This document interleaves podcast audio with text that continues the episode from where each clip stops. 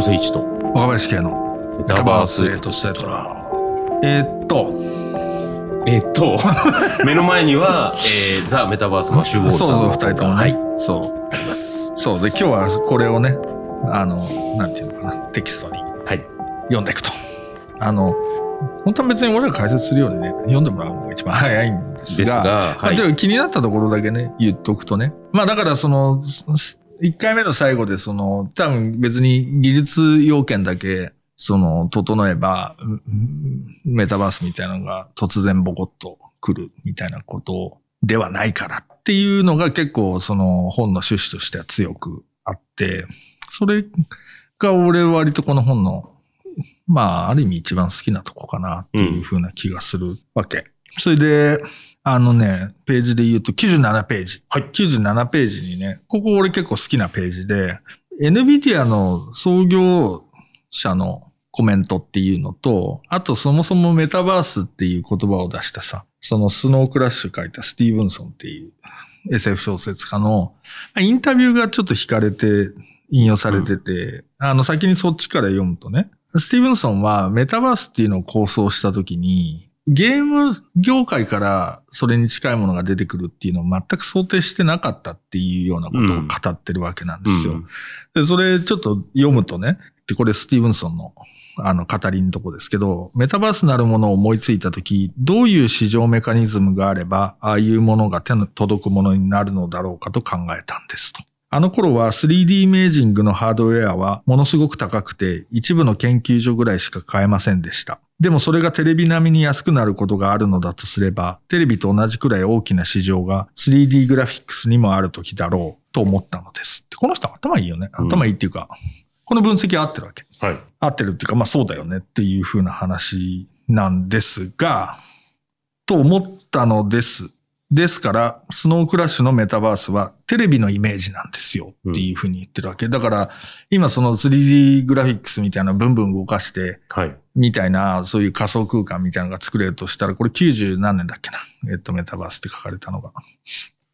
えっと、93年ぐらいだったような気がするんだけども、ちょっと斉藤さん、はいお願いします。はいだからその時だと、やっぱテレビの業界の中にしかそれを可能にする、ある種、経済性を持った市場っていうのがなかったっていうことなんだよね、きっと。うんところが、実際に 3D グラフィックスハードウェアの値段を引き下げたのはゲームだったわけですが、うんまさかそんなことになるとは。我々は20年前に仮想現実を思い描き、語り合っていたわけですが、その生まれ方は想像したものと違いました。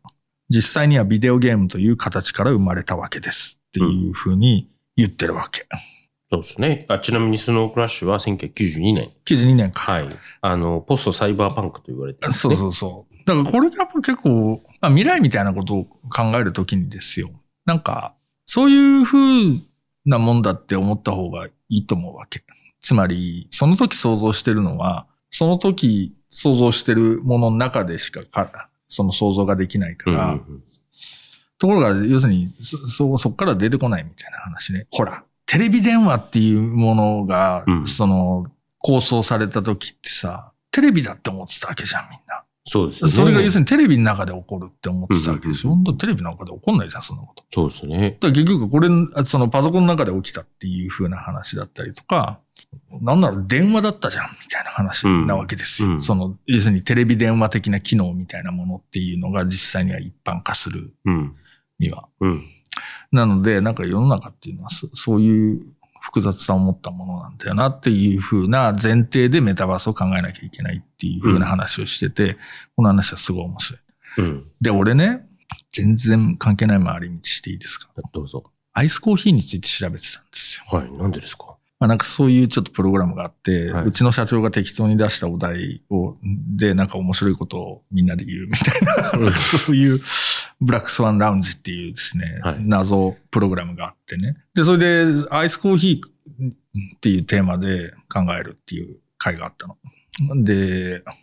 で、アイスコーヒーってなんだろうね、みたいなことをさ、まあ、考えながらいろいろ検索してたりするわけじゃない。で、アイスコーヒーって日本だとすごい早くからあるんだけれども、ヨーロッパ行くとさ、未だにアイスコーヒー出てこないみたいなのあるでしょ、はいだし、アメリカで例えばアイスコーヒーが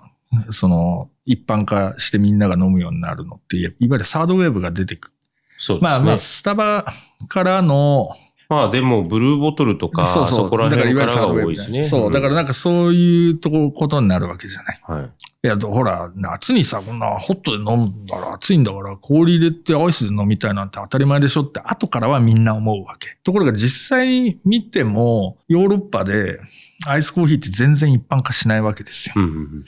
で、で、それに似たようなことってなんかないかなと思って、日本の場合ね、お茶。はい。日本茶。はい。日本茶っていうのが、アイスの飲み物として一般化するみたいなのってどういう経緯なんだこれはとかっていうことをちょっと俺調べたんですよ。うん。そしたらね、まあ、普通に伊藤園のウェブサイトに答えが載ってたんですけど、はい。どういう経緯を経るかっていうとね、まず昔日本茶って基本的には入れるもんなんですよ。はい。入れるっていうのは自分で茶葉をに入れて、うん。お湯かけて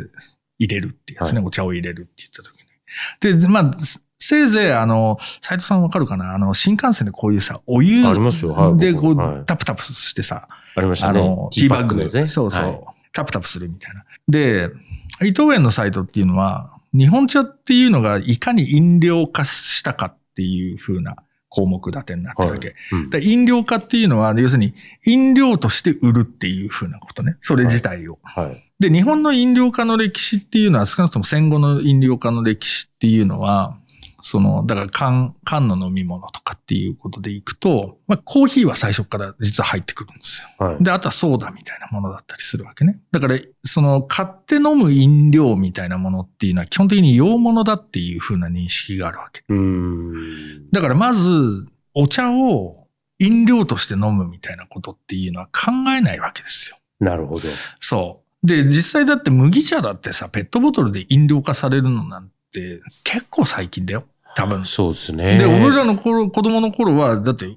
麦茶売ってなかったじゃん。つまり飲み物として。はい。ね？沸かしてましたもんね。沸かしてたりするわけで、だそういうものだったわけじゃない。うん。日本茶が、そうやって飲料化するのに、実はすごい大きい転機になったのが何かっていうと、ウーロン茶の登場なわけ。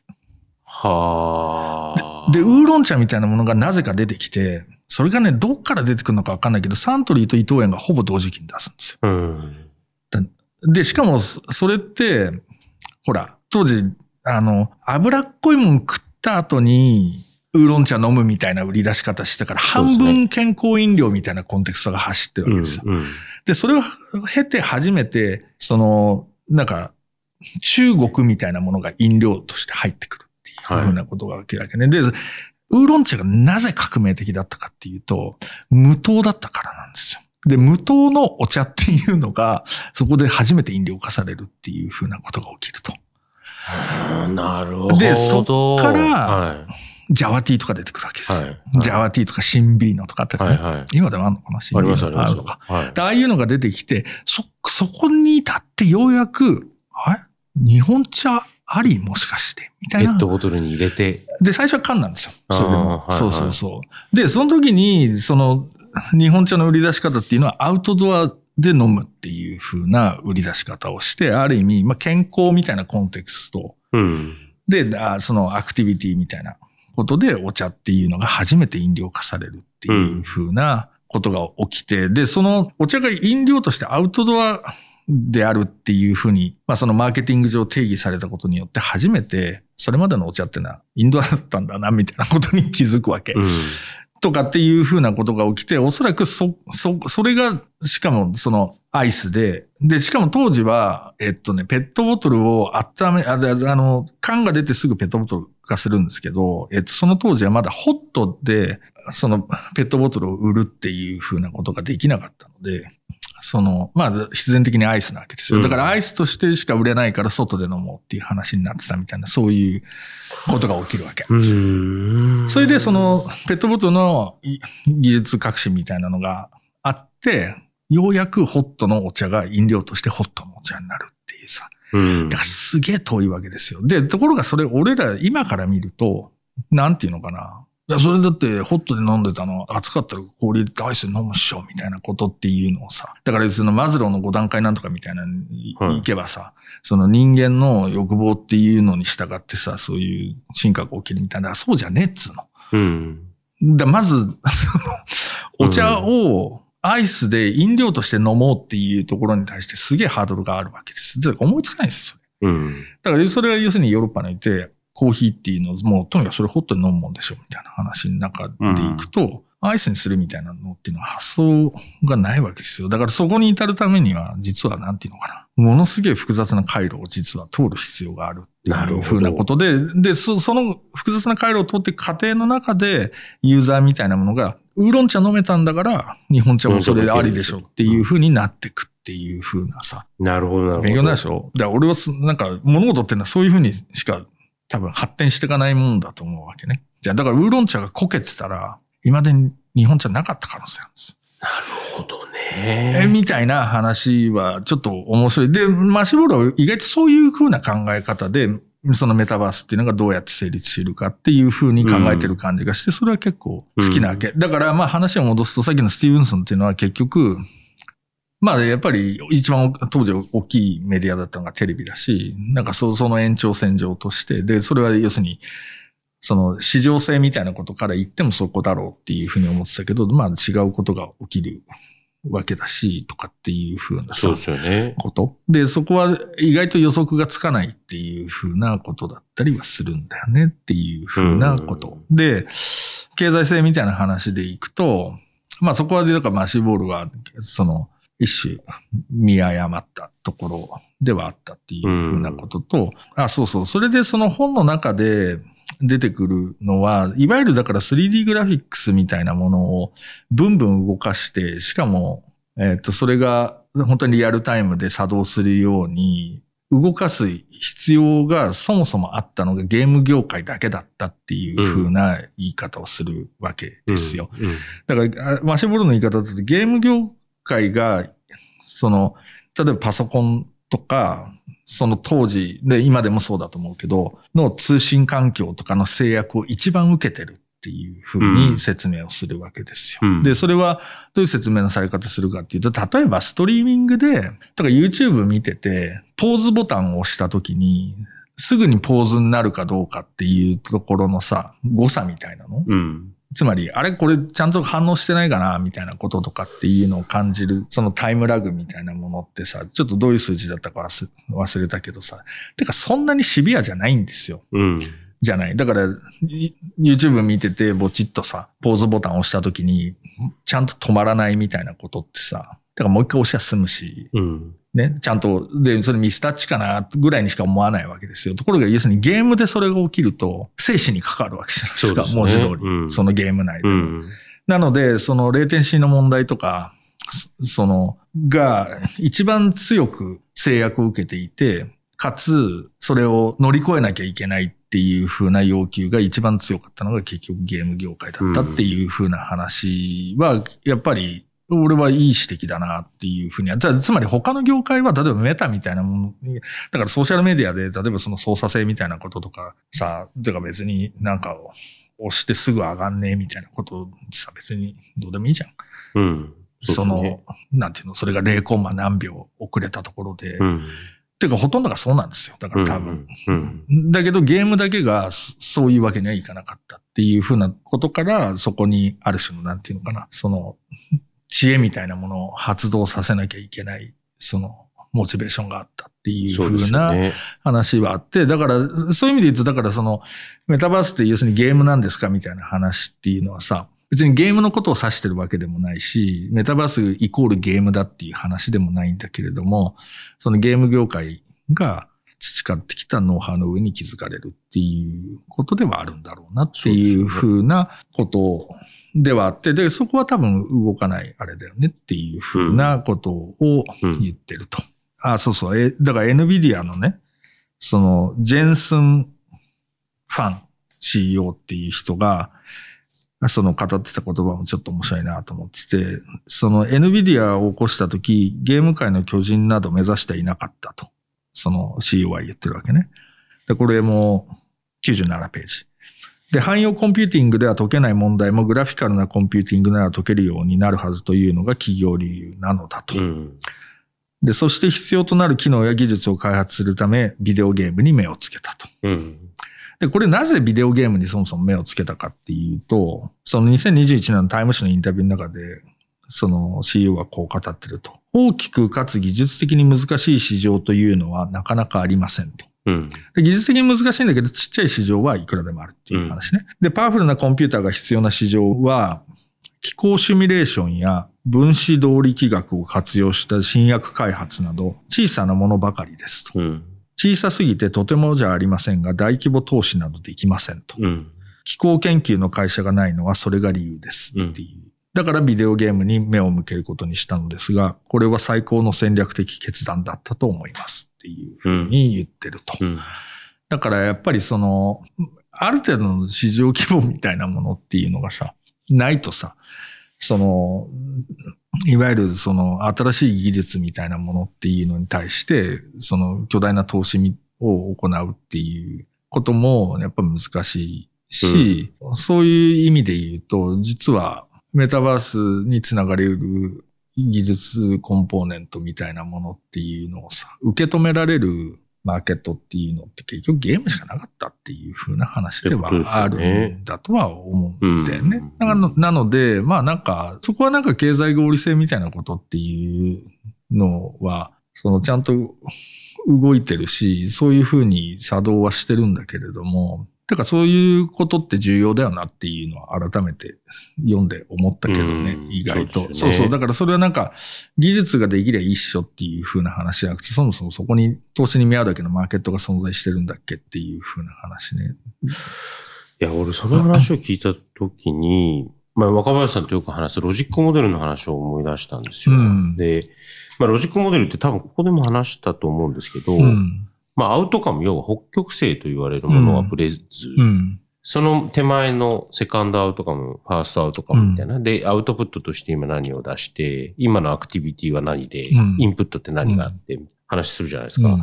でね、僕、結局、市場って、なんかまあよく最近だとこう、スタートアップのピッチセッションみたいなのがありますけど、特に僕、まあずっと若林さんに日本のスタートアップシーンは僕はないと思いますっていう話してるじゃないですか。で、あれって、結局アウトカムが定まってないと思うんですよ。これ多分日本の産業全体なのか、うん。ど、どっちの方向に行きたいのかっていうの定まってなくて、まあ、例えばここで言う、メタバースっていうものが、なんか現実になったらなんか起こりそうって感じてんだけど、うん結局それに投資に見合うような市場ではなってないから、とりあえずじゃあ、ちょっと寄り道してでも、うんゲーム業界に一回行って、うん。で、この後に確かフライトシミュレーターは最強のコンテンツみたいなうん話も多分この章に出てくると思うんですけど、なんかそういうところを少しずつ、まあ市場が小さすぎるんだけど、そこには投資せず、ゲームっていうものに投資してったら、最終的にはゲームエンジン作る人が出てきて、アンリアルエンジンが出てきてとうん。かなんかあるじゃないですか。だからそういうふうにやっぱ市場すごいオーガニックに動くので、うん。最近だと大きな企業さんも2030年ビジョンみたいなの出すじゃないですか。うん。うん。で、その時ビジョンの中に、もちろんカーボンニュートラルの話とかなんか、まあ結構北極星っぽい話はあるんですけど、うん。どうなるとどうなるのかみたいな話は僕はないような気がしてて。で、うん。だから、行き当たりばったりで、うん。まあ最近だと、ウーダループって知ってます？知らない。ウーダループって PDCA みたいな大きなサイクルじゃなくて、ウーダループって確かもともと戦闘機のパイロットが、要はずっとこういうふうに、例えば敵機が、うん。敵がこう攻めてきたらどういう、その操縦をした方がいいかと。一瞬のうちに、あの、3オプションなり5オプションなりっていう自分の道筋をこう、選択して、どんどんどんどんそれを選択していくっていううん。方法で作っていく、なんか方法らしくて、まあ、うん。それが今すごい評価されてるんですけど、なんかそういうふうにしか多分結局市場はなってかないような気がするんですよね。なんか通じてますかね。だから、うん。結局、その何かを売りたいとかフォーマットを変えたいみたいな話、うん。例えば、うんじゃあ、ペトロから EV に変えましょうみたいなのも、うんなんかじゃあ変えよう、頑張ろう、法律変えてみたいなのじゃ絶対僕無理だと思っていて。あ、動かないよね。いろんなものが揃わないと、そうなんですよ。っていうことをモ、チベーションもエンターテインメントなのかわかんないですけど、そうそうそうよくトロイの木馬って言いますけど、うんなんかああいう方式で知らないうちに、まあ今だとナッチとかっていうのかもしれないですけど、知らないうちにその前に乗っかってたら、うん。実は、あ、ここに来たかったところについてたみたいなやつ。うんうんじゃないと僕はまあ、そのメタバースしかり、なんか、その、まあ、うんそうそう。だから、その話でいくと、そのマシュボールが比喩で出してな、その、最初の、いくつまでだったか忘れちゃったけど、iPhone って、ホームボタンっていうのがついてたじゃないですか。ですねうんで、あれっていうのが、もうそうでなくてもできたんだけど、わざわざボタンにしたっていう話があるんでしょあれ。はい。で、それって結局、その、ユーザーの側が、要するに全部がそのタッチパネルで、その、動かしていくみたいなのだと、そもそもやったことなかったわけじゃない。俺らがさ、その iPhone 出てくるまでほとんど。なので、やっぱりその、このボタン押せば戻るからみたいなことっていうのを、やっぱボタンとして表現させ、しとかないと、多分ユーザーが使い切れんだろうっていうふうな判断だったっていう話が出てくるわけですよ。だから、その、それは結構重要で、多分その2008年とか、その iPhone が出た時点で、今 iPhone が持ってる技術力が持ってたとしても、うんその、それだけでは別に iPhone は爆発しないっていう風な話。だからユーザーをある種、こう、なんていうのかな。訓練させるみたいな時間とかっていうのもやっぱり必要は必要うん。だっていう風なことではあるんだとは思うわけね。だからまあそれはもちろんだから、なんかメッセンジャーでアバターでさ、こうやって入ってってさ、なんか、やせ1位なっつって。ことっていうのも、ある種なんか、どういう回路かわかんないけど、なんか違う経路を通って、それが実は訓練されてっていて、何かがうまくはまった時に、もうそれでコミュニケーションできるようになってるみたいなことっていうのは起きるのかもしれないな、とかっていうに。まあそうですよね。ことは思ったりはする。そういう道筋に行くとしたらですよね。そうそうそう。うんだだけど短絡的に、要するになんかチャットでやってると、ぬくもりが足りないから、やっぱりアバターでさ、とかす、なんか要するにもうちょっとリアルっぽいコミュニケーションを人間は求めてるはずだって、それマズローの5段階欲求っぽい話じゃない？はいだから絶対そういう風になんないんで、マズローの5段階欲求ってあれ捏造だって知ってました？え、知らないです。あれマズロー一回も提出してないんですよ。っていそうう論文を読んだこと、はい読んだよ。何年か前に。すげえ面白かった。ええ知らなかった。で少なくともあのピラミッドはマズローは一回も書いてない。詐欺じゃないですか。詐欺、マズローが詐欺なんじゃなくて、あれはマズローが心理学会に提出したものが全く箸にも棒にもかからず無視されてたのが、えっ、と、経営学会誌みたいなのが取り上げて、そっち側で大きくなったっていう風な話なんですよ。ええじゃあビジネスコンテクストなんですね。完全にビジネス。スコンテクストだったりするわけなんで、な俺あんな話ねえだろうって最初から思ってたけどね。なるほど。だから人間の欲求、だからそれ後から見るとそういう風に見えるっていう風なだけだったりするわけなので、うん。とかね。あともう一個だけそう、それ俺昔さよなら未来って本に書いたことあるんですけど、それワイヤードの関東源に書いたことあるんですけど、戦後直後に日本が敗戦して、多分武田大順って作家だったと思うんだけど、が、もう要するに敗戦したに日本は、でアメリカのある種支配下に置かれた日本は、その、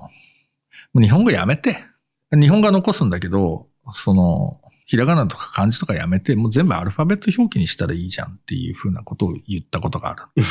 でもそれ読んだことあるわけ。で、それ今聞いてもトンチキな話に聞こえるじゃない？なんだけど、自分たちパソコンで基本的にローマ字入力してるんですよ。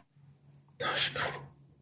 だから言った通りになってるんだけれども、想定したやり方にはなってないし、自分がローマ字入力してるっていうふうにすら思ってないわけですよ。っていうふうに未来っていうのはやってくるっていう、かいい話。めっちゃいい話。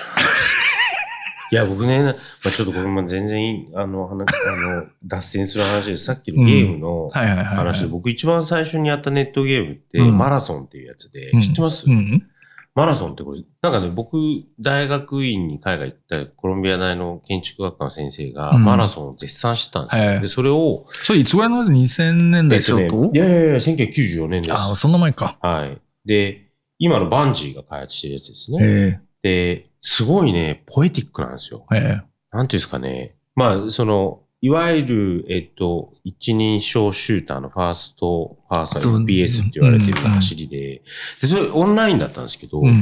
で、その時代は日本なんてもう、テレ放題の時代ですよ。ISB。そうかそうか。で、僕は知らないうちに死んでるわけですよ。その、あの、ゲーム内ですよ。なるほど、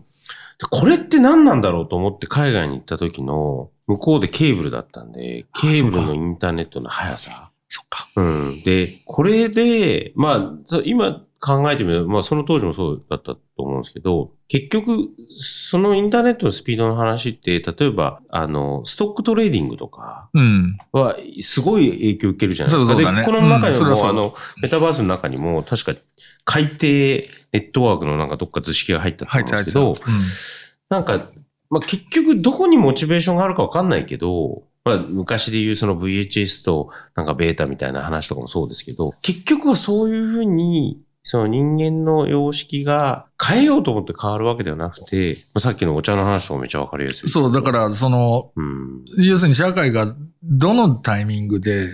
なんか、その、合意に至るかみたいなことのような気がするわけですよ。だし、その、経済性みたいなものっていうのが、どこで落ち着くかみたいな話だったりもすんのかなっていうふうな気がする。で、まあ、そのためにはいろんな人たちが、とりあえずいろんなものを出し続けないとうん。いけないっていう話で、で、しかもなんかほら、だから結局さっきの比喩で言うと、ゆくか日本茶を飲料化したいから、その手前にウーロン茶みたいな話ではなかったわけですよ。うん。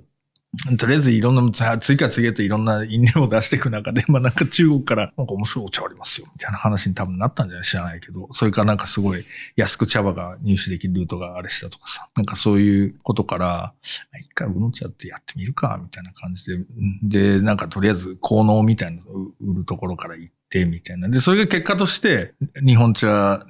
につながるみたいなうんことは起きるんだけど、その時はさ、とりあえずなんかもうし、なんか、よくわかんないですもんね。よくわかんないけど、まあとりあえず売れんのかなとかって言いながらさ、やっぱちょいけますよとかって、本当なんて言いながらさ、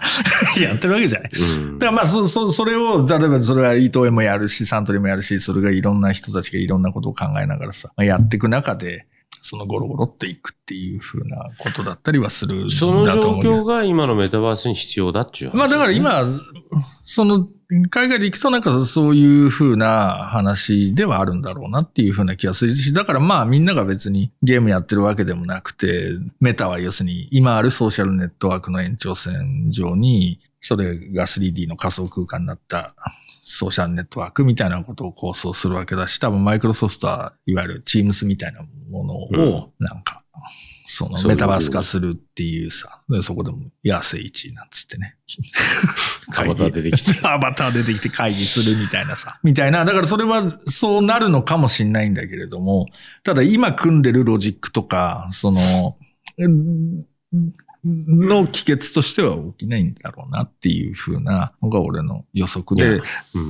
だからマシュボールとかも結構それに近いことを言ってる感じがして俺は好きだな。今回の話を聞いてて思ったのが、事業計画って何だろうと思いましたね。うん、そうなんだよ。だ結局、事業計画って、まあこれね、あの、よく、その会社経営してる人だと、まあ事業計画書くとか、